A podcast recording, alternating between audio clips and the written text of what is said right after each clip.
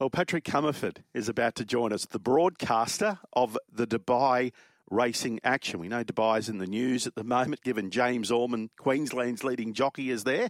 And as we know, last weekend at Jebel Ali, he rode up a storm for Michael Costa. Wessel the Grey into the final 100 metres. This could be the easiest win of the afternoon. It is Wessel completing a magnificent afternoon on course here for James Orman, Jebel Ali Jimmy, and Michael Costa take the last. Join us. That was an impressive performance there by Wessel. And joining us now is Patrick Comerford. Good morning to you, Patrick. Good morning, Steve. Thank you very much for having me on. Uh, it's great to have a chat with you. Yeah, tell us about James Orman's first night there riding at Jebel Ali. He didn't. He only had six rides.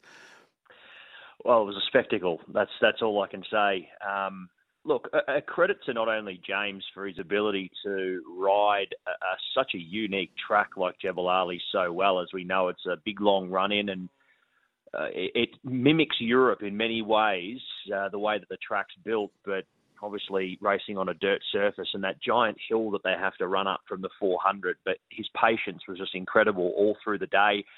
And I think it was a trust system as well. You've got to remember he's backing a trainer who's brought him over for the uh, for the couple of weeks, and we know Michael Costa is uh, you know such a masterful trainer, and his ability to have these horses just absolutely at peak fitness for these first up runs um, you know, I, I think he just, it was a trust system from James that he knew that he was on the best stock, and um, well, it certainly showed, didn't it? Tell me about that horse that we just replayed there, that won by a margin. How many starts had it? Had a horse called Wessel, four-year-old. Yeah, he's had a few starts. Um, he, look, he, his form was decent over in the UK. Um, we saw him racing on the all-weather at Kempton Park over in the UK, and I think that was enough for him to I guess to be going out there with a, with a sense of confidence that he was going to be racing quite well. Funnily enough, his name, as you obviously know, Jared Wessel, is a uh, is, is quite a uh, quite a well known character amongst the Queensland circles, and obviously one of a very young, talented race caller who certainly made his impressions here on the back end of the season. I was talking to Jared about the horse, and he said that you know they, they thought he was potentially going to be a bit more of a stayer, but going off what we've seen in that first up run, he might be a bit more versatile than they think.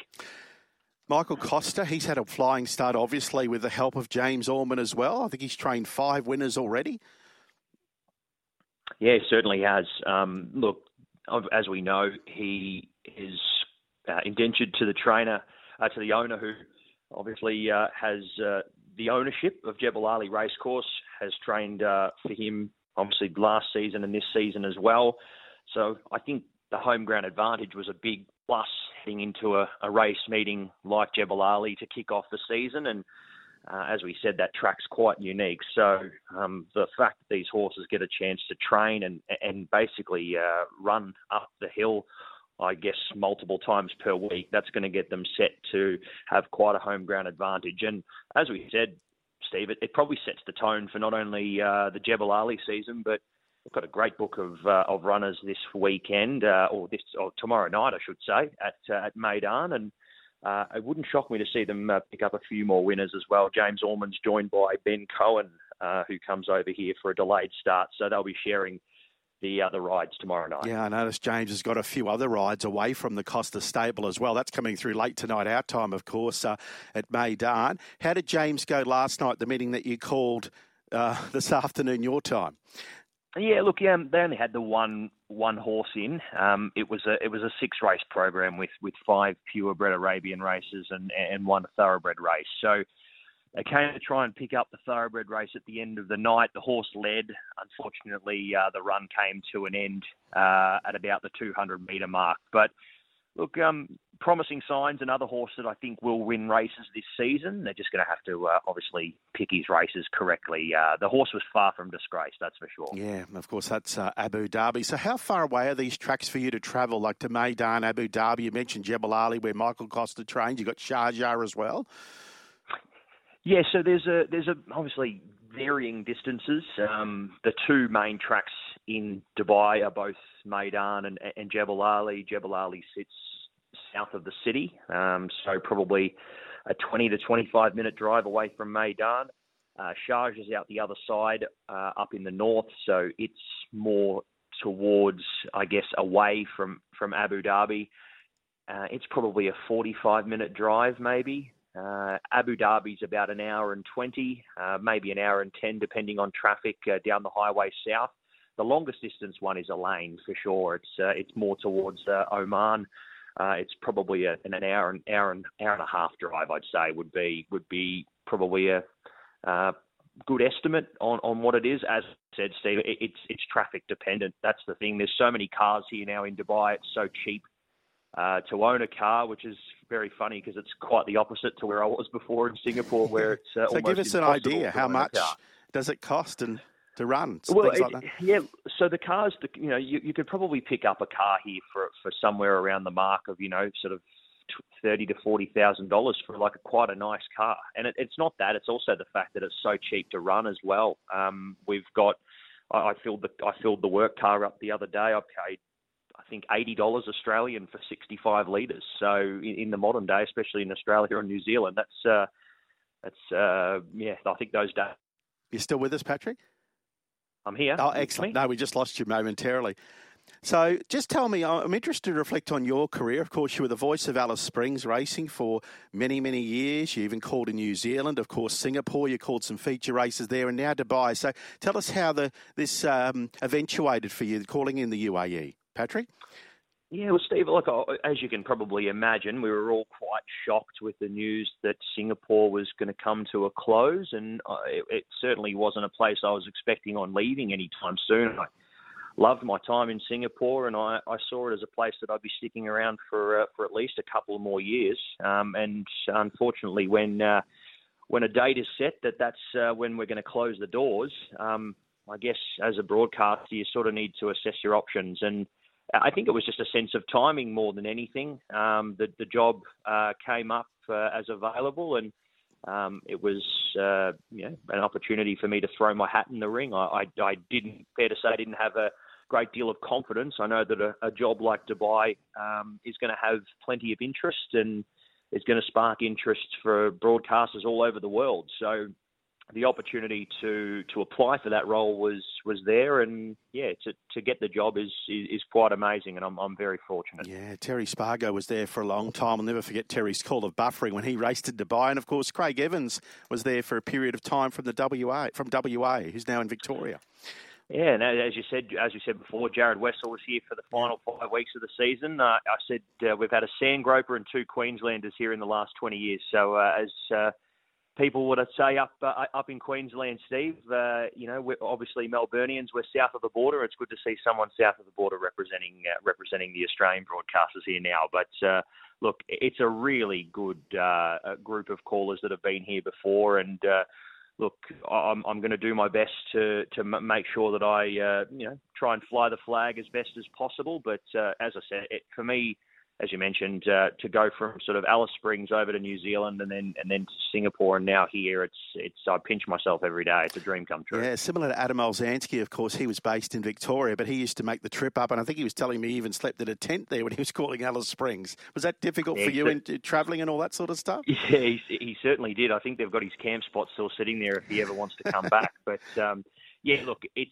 uh, I'm I'm I'm very uh, I'm I'm a caller who broadcaster, I'd say, who doesn't want one who's constantly bouncing around. I think it's uh, it's a job that allows me to sort of, I guess, explore the world and and do something that I love, you know. And um, I think that that's that's something that I guess anyone would want, you know. Um, I'm I'm very fortunate in the job that I am in. Um, the fact that I I go to work every day and it doesn't feel like work. You know, racing's my love, racing's my passion, and it's just uh, yeah, it's just amazing that I'm able to sort of go around and and, and do these. And look, I'm not going to knock the fact that I think hard work has come into it, but you know, with the way that the world has been in recent years with with COVID, it's made it a lot harder for people to travel around with family and and with uh, I guess more people, more dependents, uh, and as a result, uh, a young broadcaster who's a party of one, it makes it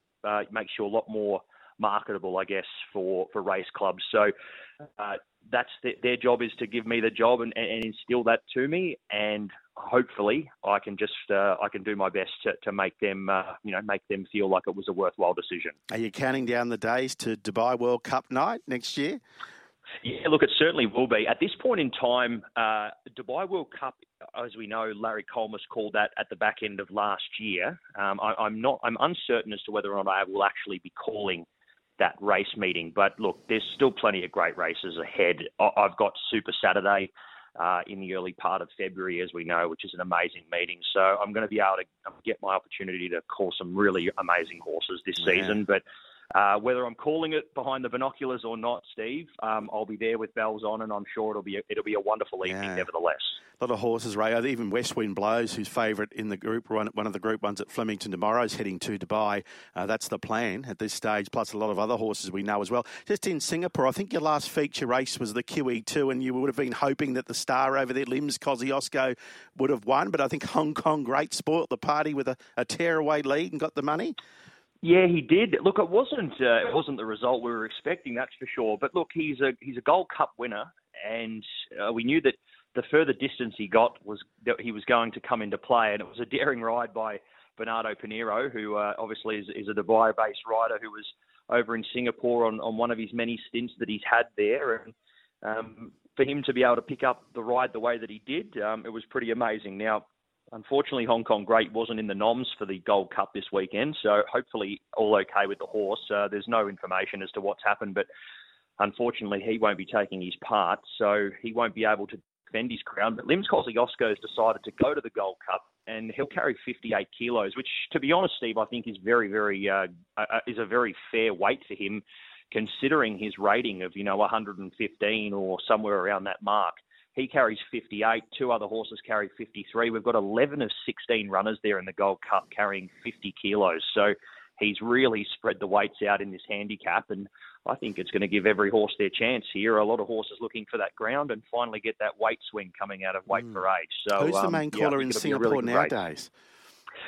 Well, funnily enough, um, look, I'm not too sure whether whether the, whether or not there will be you know someone joining the team there um, uh, for the for the new season and, and for the final sort of nine to ten months. But um, uh, Scott Bailey's been able to pick up the opportunity to call, and um, I don't know if you remember Scott from back in the day as a, as a jockey in South Australia, but um, it's a pretty amazing story for him to be able to uh, to, to, be able to take this uh, this race, and he's obviously called a Group One already uh, this season. But uh, he'll call his second Group One the Singapore Gold Cup. He's been a, a jockey, an assistant trainer, and now he makes his way over into the broadcast team during COVID, and he's been able to pick up uh, a couple of Group Ones. So look, another young person who's been able to uh, I guess, in unique circumstances, really uh, get a great opportunity to call some races, and uh, you know he's doing a good job. Yeah, he had over 1,100 rides. His first uh, day at the races was Sir Junior in 2005. His first win was at Hawker that same year, and now he's calling races. I remember Harry Troy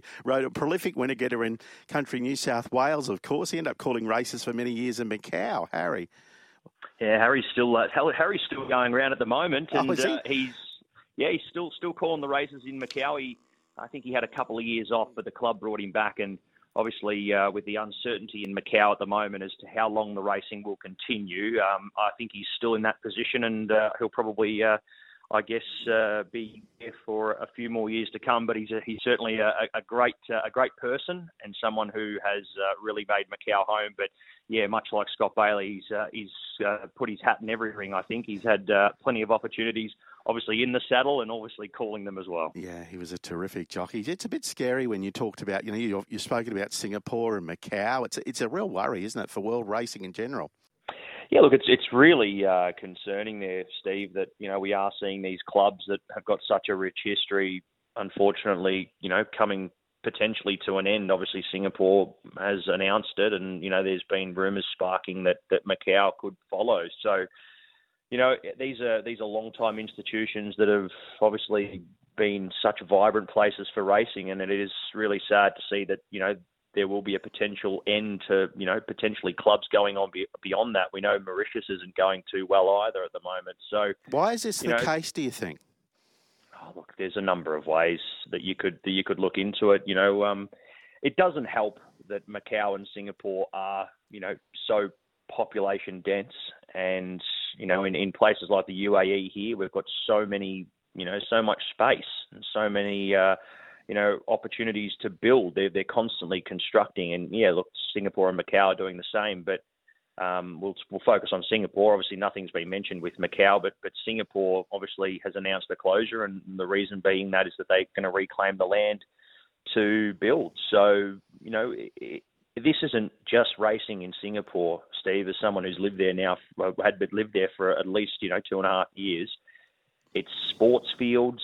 Uh, you know, it's it's any sort of major area that that is taking up that, and um, you know they're, they're, meeting their demise, and it's um, it's a shame because Singapore is such a wonderful country and it's such a wonderful place to live, but uh, it, it's losing it's a, it's losing its identity by by you know getting rid of these you know sport fields and and essentially you know 15 20 years down the track the concern is that Singapore is just going to become a giant bunch of condos, um, and there's going to be no opportunity for people to really participate in extracurricular activities, which is obviously a major part in life, you know, and, and, and something that's going to mentally aid aid a society. So, you know, it's really sad that that's going to happen. But when you're limited for space, unfortunately, you know, people can be, obviously the, the government might be sort of in that position where they, they can't really do anything else and so many trainers we know well there. You know, we spoke to Donna Logan recently. Of course, Dan Meagher, if it does close down, I think he's coming back to Brisbane to train in partnership with his brother. And of course,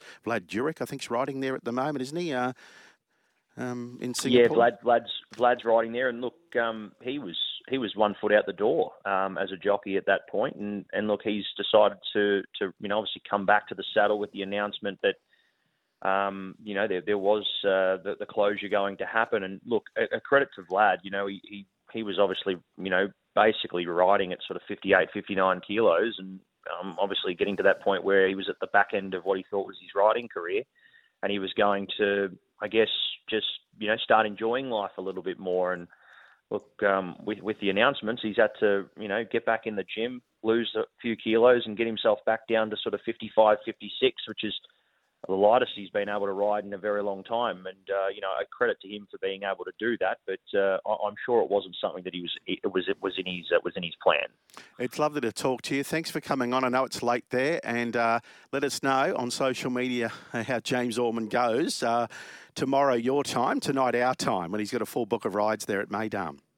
Will do, Steve. Thanks so much for having me on, and uh, yeah, look, looking forward to uh, to the upcoming season here and, and kicking off with Meydan tomorrow night. Thanks very much for that, Patrick. Patrick Comerford joining us, the broadcaster at the moment in the UAE.